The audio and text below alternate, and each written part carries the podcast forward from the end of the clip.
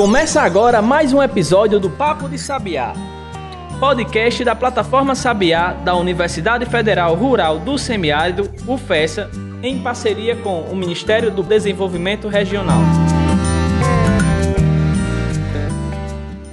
Bom, lá pessoal, começando mais um podcast Papo de Sabiá da plataforma Sabiá. A gente está chegando aí ao EP de número 35. Pois é, olha aí, a nossa criança está ganhando forma e voando cada vez mais alto, Gianberg. Tudo bem com você? Tudo tranquilo, Adams, é verdade. Aí a gente começou de forma meio despretensiosa, já estamos chegando aí a 35 episódios do Papo de Sabiá, muita coisa boa. Quem não acompanha, quem não ouviu os, os episódios anteriores, vai lá dá uma olhada desde o primeiro. E aquela história, né? Os primeiros a gente foi amadurecendo, né? Melhorando a qualidade. A qualidade de áudio dos primeiros não era lá tão boa especialmente no período crítico da pandemia, mas hoje a gente já está cada vez melhor, né? Exatamente, a gente vai se aperfeiçoando conforme aí o, o passar do tempo, né? Que nem vinho, quanto mais velho aqui a gente vai, vai ajeitando as engrenagens, vai fazendo um negócio bacana e vai ficando cada vez mais saboroso fazer, gravar, né? Editar esse material, esse podcast que é tão fantástico aqui para nós.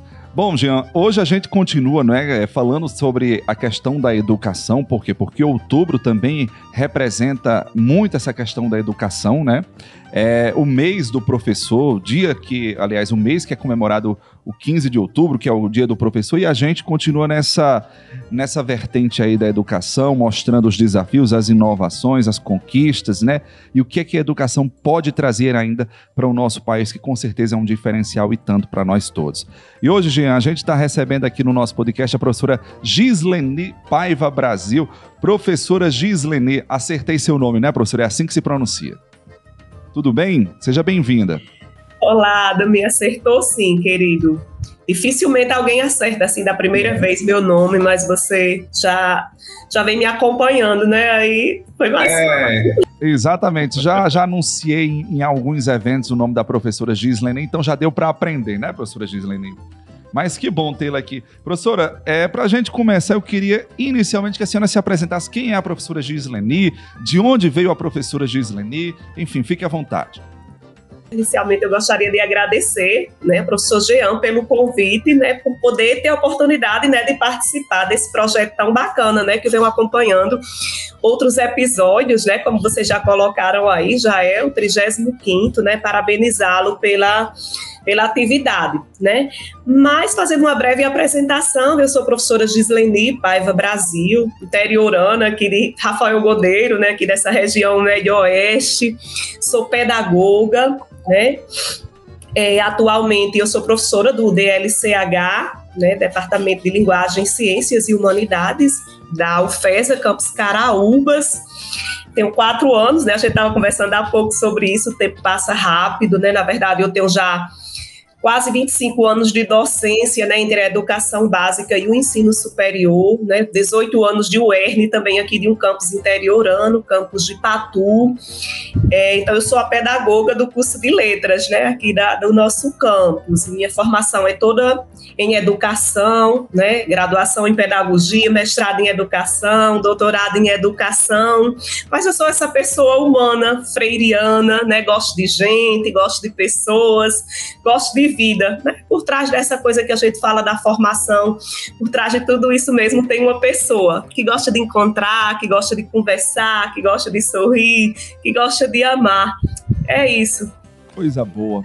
Então, ó, nada melhor do que a gente falar sobre o tema de hoje, que são os desafios, principalmente dessa questão dos professores, dos educadores na educação infantil, do que falar com a professora Gislene, que tem todo esse gabarito, esse know-how, Gianberg. E a experiência própria, né? Começou essa carreira aí lutando nessa, nessa lida com a educação básica, que tanto a gente ouve, Adams. Ah, o governo investe mais na educação superior, investe muito em universidade, esquece da educação básica.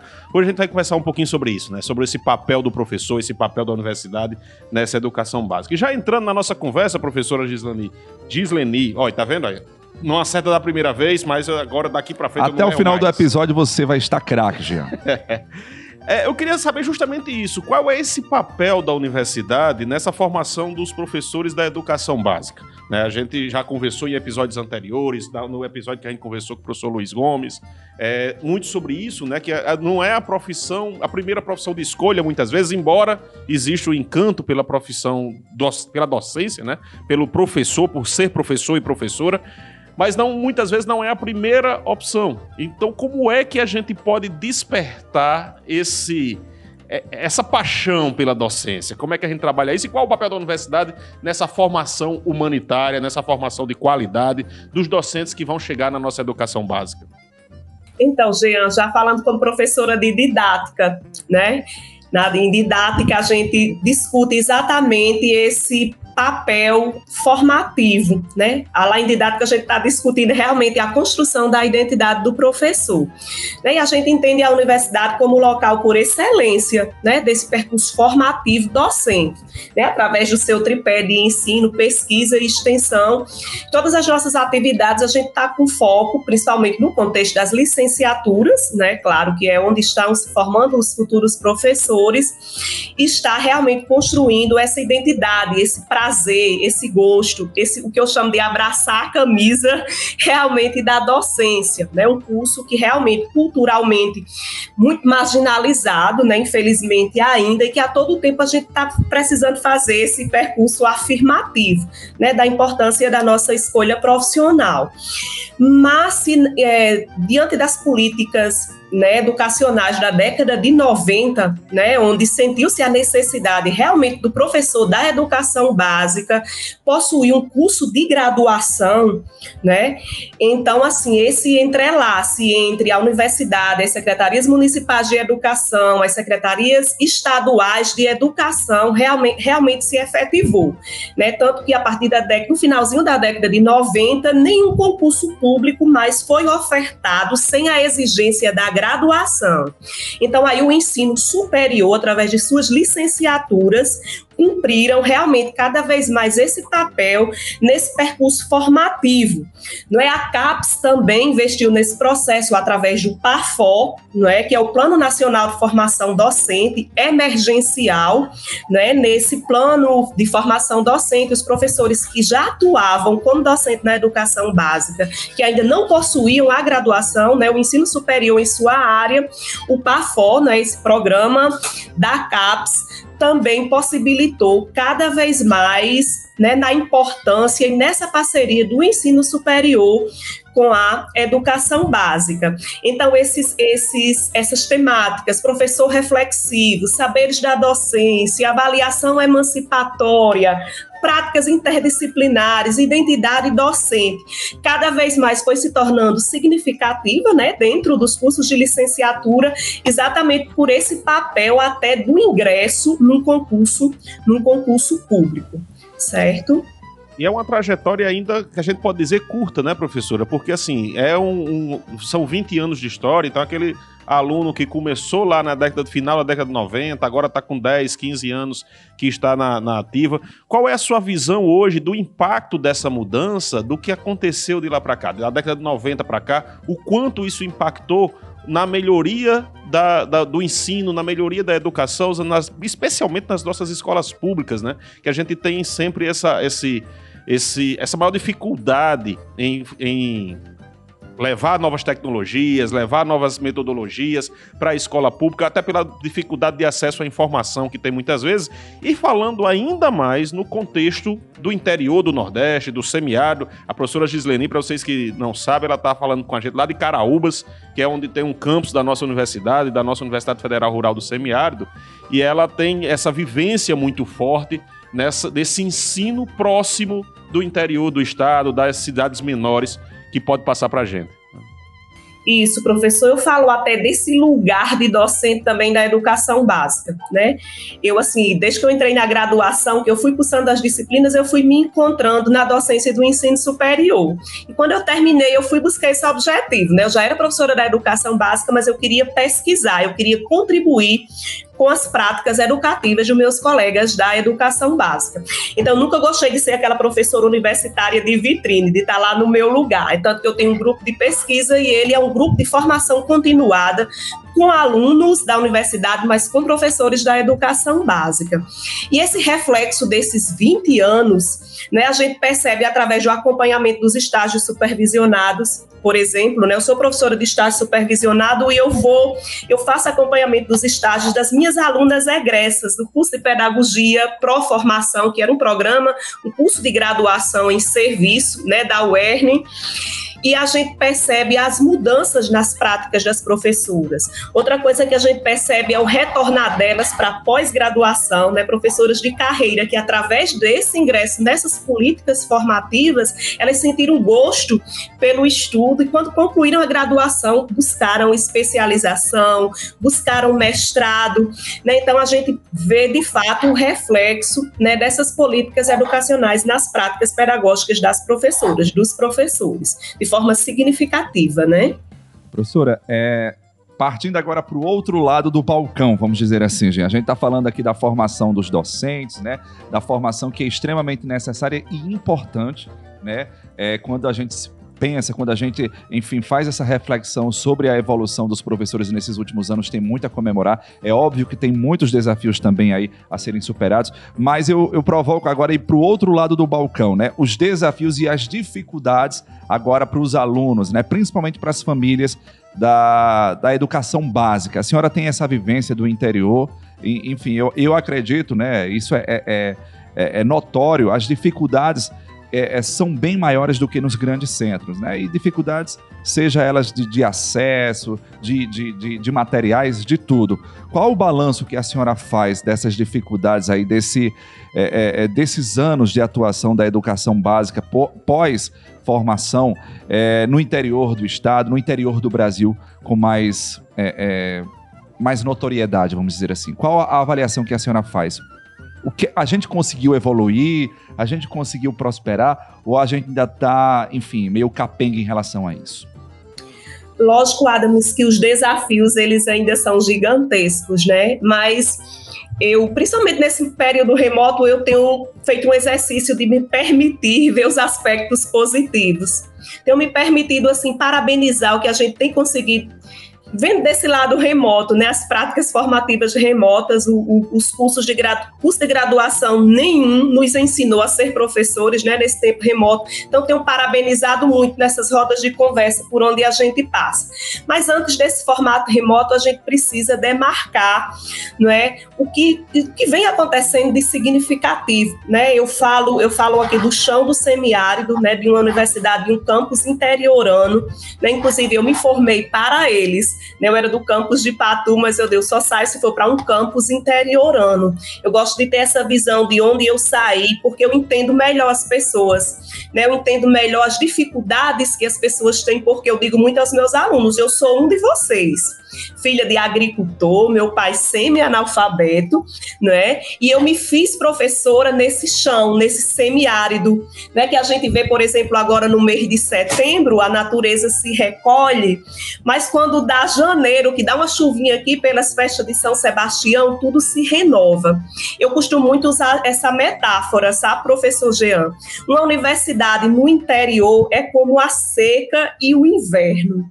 Né? A gente acha que tudo, todas as dificuldades, todos os desafios, está tudo preto, tudo seco, mas dá uma chuva e tudo se renova. Então, esse é o nosso campus aqui de Caraúbas, o de Patu, ele possibilita mudar vidas, transformar vidas, como transformou a minha vida. Então eu conheço os desafios desses meninos sim, né? Mas com as políticas, né, de interiorização e ampliação do ensino superior, a gente tem visto uma ruptura, uma mudança de vida. A cada formatura dessas, porque eu sou aquela professora que gosta, eu digo, eu posso até não dar aula, mas também não é do meu feitio, mas de dois momentos eu participo.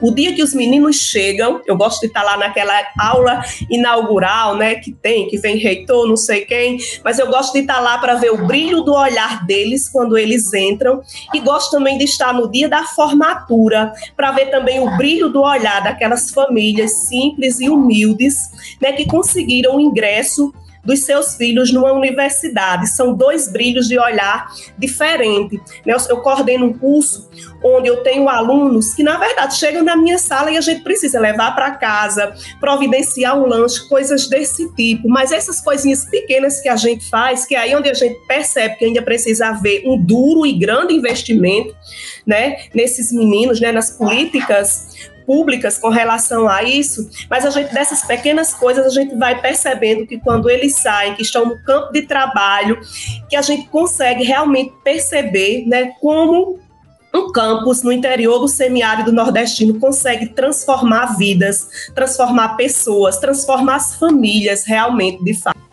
Ah, isso é emocionante. O que a professora Verdade. falou tem toda a razão, porque eu participo diretamente das solenidades de colação de grau das, da, da UFESA e a gente vê o envolvimento, né, a emoção que são as colações de grau nos campos, assim, fora da sede, né?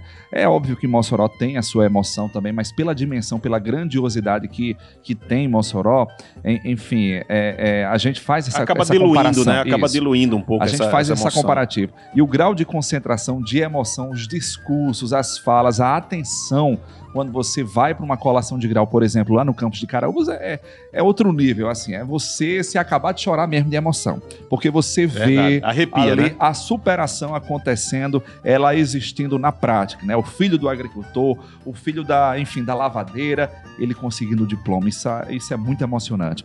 Bom, gente, hoje a gente está conversando com a professora Gislene Brasil, né? É, sobre essa questão da educação infantil, a formação de professores para a educação infantil. Vamos dar uma pausa aqui no nosso episódio, daqui a pouco a gente volta. Pensou em vitrine tecnológica? Acesse plataformasabiá.com. Quer ficar por dentro de editais de inovação e empreendedorismo? É plataformasabiá.com. Agora, se você quer saber de cursos de capacitação, o endereço é plataformasabiá.com. Para o pesquisador, gestor e empreendedor moderno, o caminho é um só: plataformasabiá.com. Acesse agora mesmo e baixe o nosso aplicativo.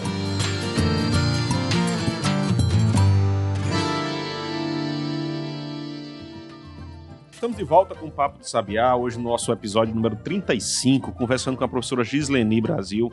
A gente está falando hoje sobre formação de professores. Nós já conversamos aqui, Adam, sobre valorização docente, já conversamos sobre a, a carreira docente, a carreira vertical, e hoje a gente está falando sobre a base, né? Sobre a formação desses professores. E dentro dessa formação, professora, a senhora falou um pouco no bloco anterior sobre essa interiorização das universidades, a importância que essa interiorização teve para a melhoria do ensino, para a melhoria da atividade educativa nas escolas. E eu queria lhe perguntar um pouco sobre as políticas públicas. A senhora é coordenadora de um desses programas, né? De um, a senhora falou do, do PAFOR, por exemplo, mas a, hoje a gente tem um que é o PIBID. Eu queria que você falasse um pouco sobre ele, né? Pegar essa, essa deixa, Adams, que a gente está aqui com a coordenadora do programa, e trazer para que ela fale um pouco sobre eh, esse programa, o que é e qual a importância dele na formação dos nossos discentes, futuros professores. Bem, Jean, o PIBID, né, é um dos programas, assim, que ele vamos dizer, oferece mais bolsas no contexto da graduação. Né? Ele tem feito a diferença na vida de muitos meninos e meninas né, do nosso semiárido. É um programa né, institucional de bolsa de iniciação à docência. Então, qual o objetivo do PIBIRI? É inserir os meninos a partir do terceiro período das licenciaturas no contexto da docência, certo? E os meninos, eles não, não são regentes de turma, mas eles fazem intervenções, eles acompanham os documentos é, curriculares das escolas, eles elaboram projetos, tudo em consonância com um projeto guarda-chuva maior, que é o que a gente chama de projeto institucional.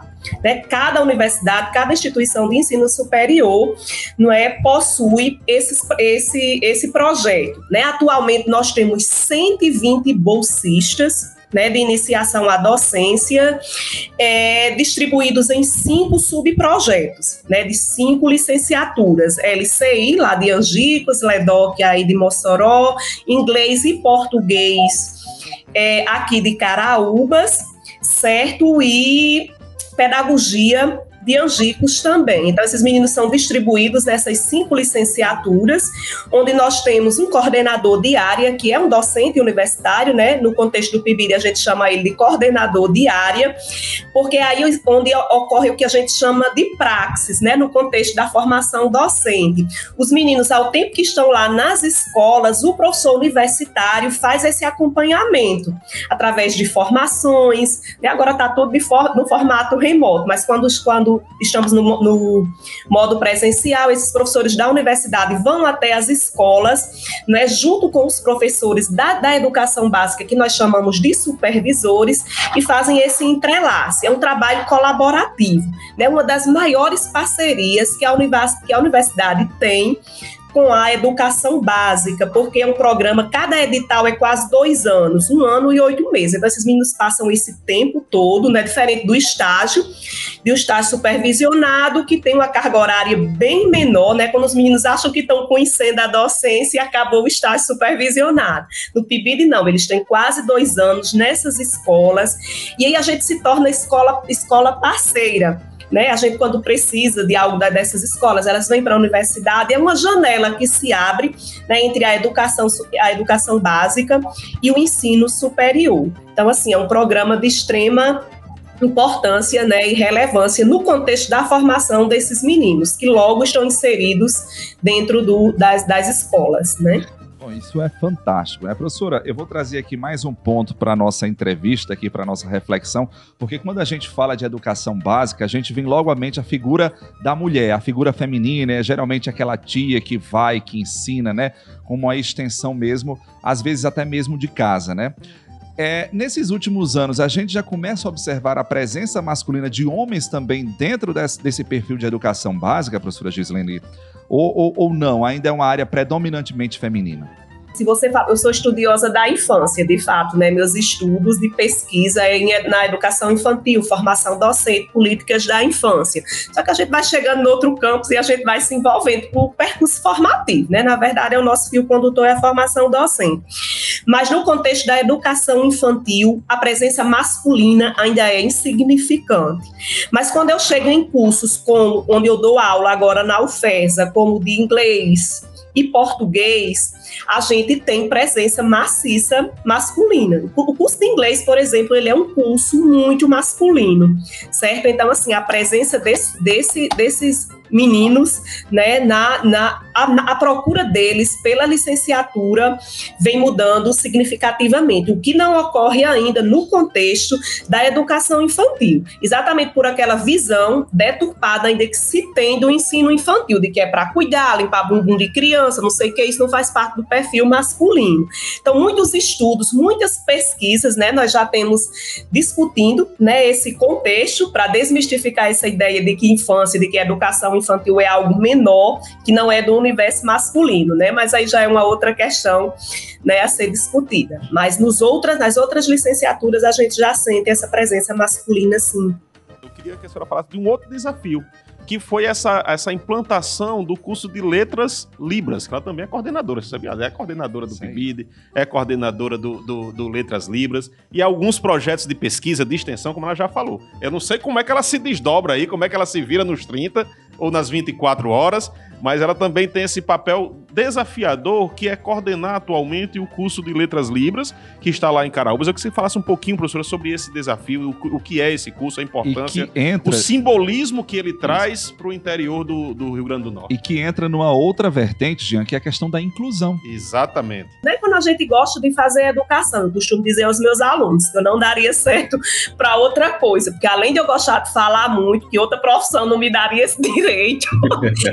então, assim, eu, eu os, os, desafios da educação realmente me instigam, me fascinam, enfim. E um dos grandes desafios, realmente, quando eu cheguei na UFESA, foi assumir essa coordenação, né, de um curso que é muito mais além do acadêmico, né, o curso de Letras Libras, digo novamente, nesse interior do sertão nordestino, é espaço de fala, é espaço de política, é, é espaço de acessibilidade.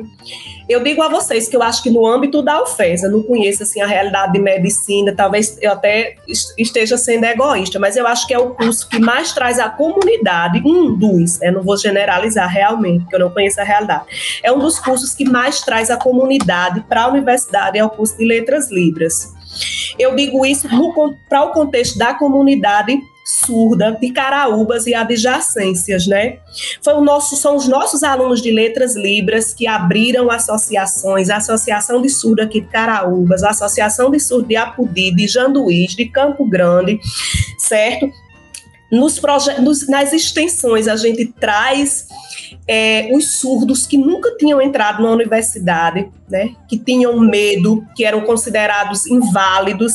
Né, historicamente, se a gente for ler a história dos surdos, a gente chora, né, porque eles foram sacrificados pela medicina, testados, furavam os tímpanos, tudo para tentar que para eles ouvirem, né? Trancados como loucos, né? Porque como não falavam, não pensavam. Logo quem não pensa é louco, né? Eles na verdade queriam se comunicar. Né? E o curso de Libras ele trouxe essa acessibilidade, né? trazendo uma visão crítica da língua brasileira de sinais, né? de que há uma diferença enorme entre um tradutor intérprete e um formado e um graduado realmente em Libras, né? Nós às vezes somos até questionados pelos próprios pares, né, dos outros cursos. Essa literatura surda, ela é científica, ela existe, como é, tá entendendo?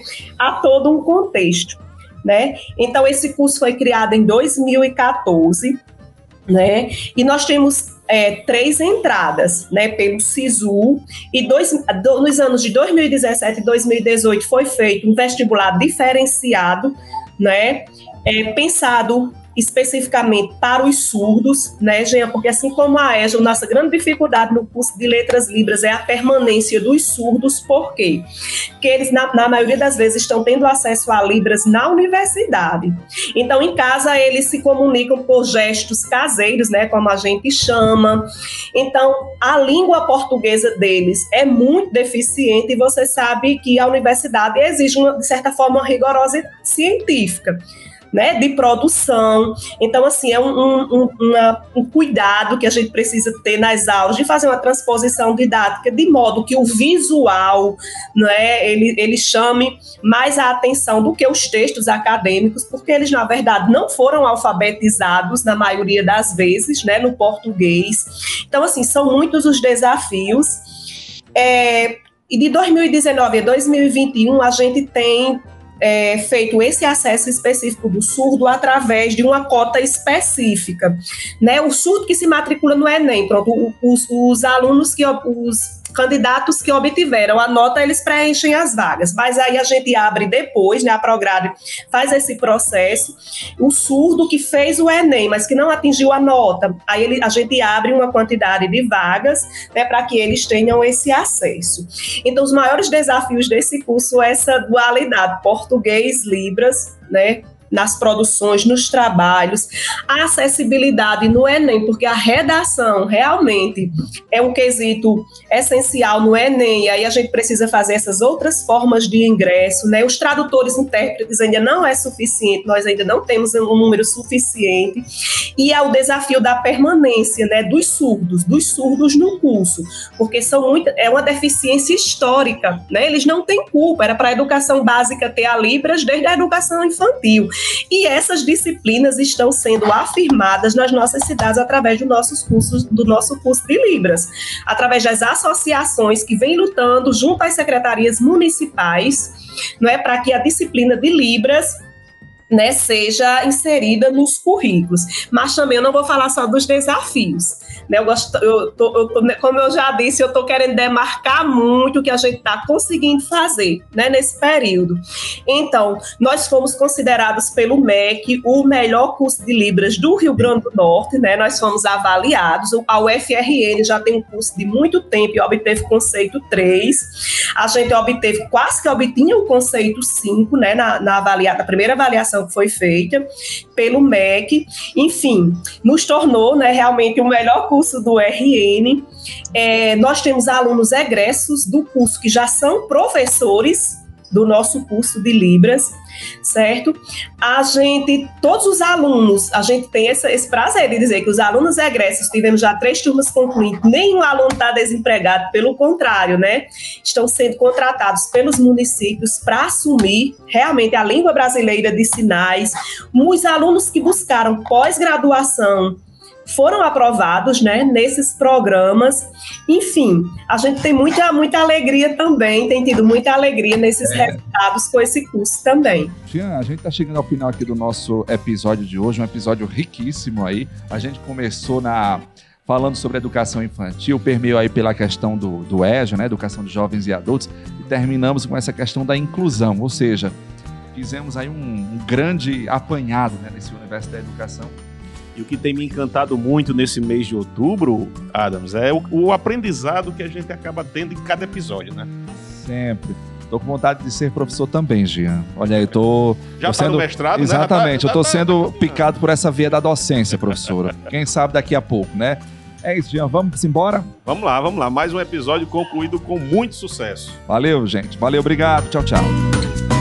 Você ouviu Papo de Sabiá podcast da plataforma e do Instituto Sabiá da Universidade Federal Rural do Semiárido, em parceria com o Ministério do Desenvolvimento Regional.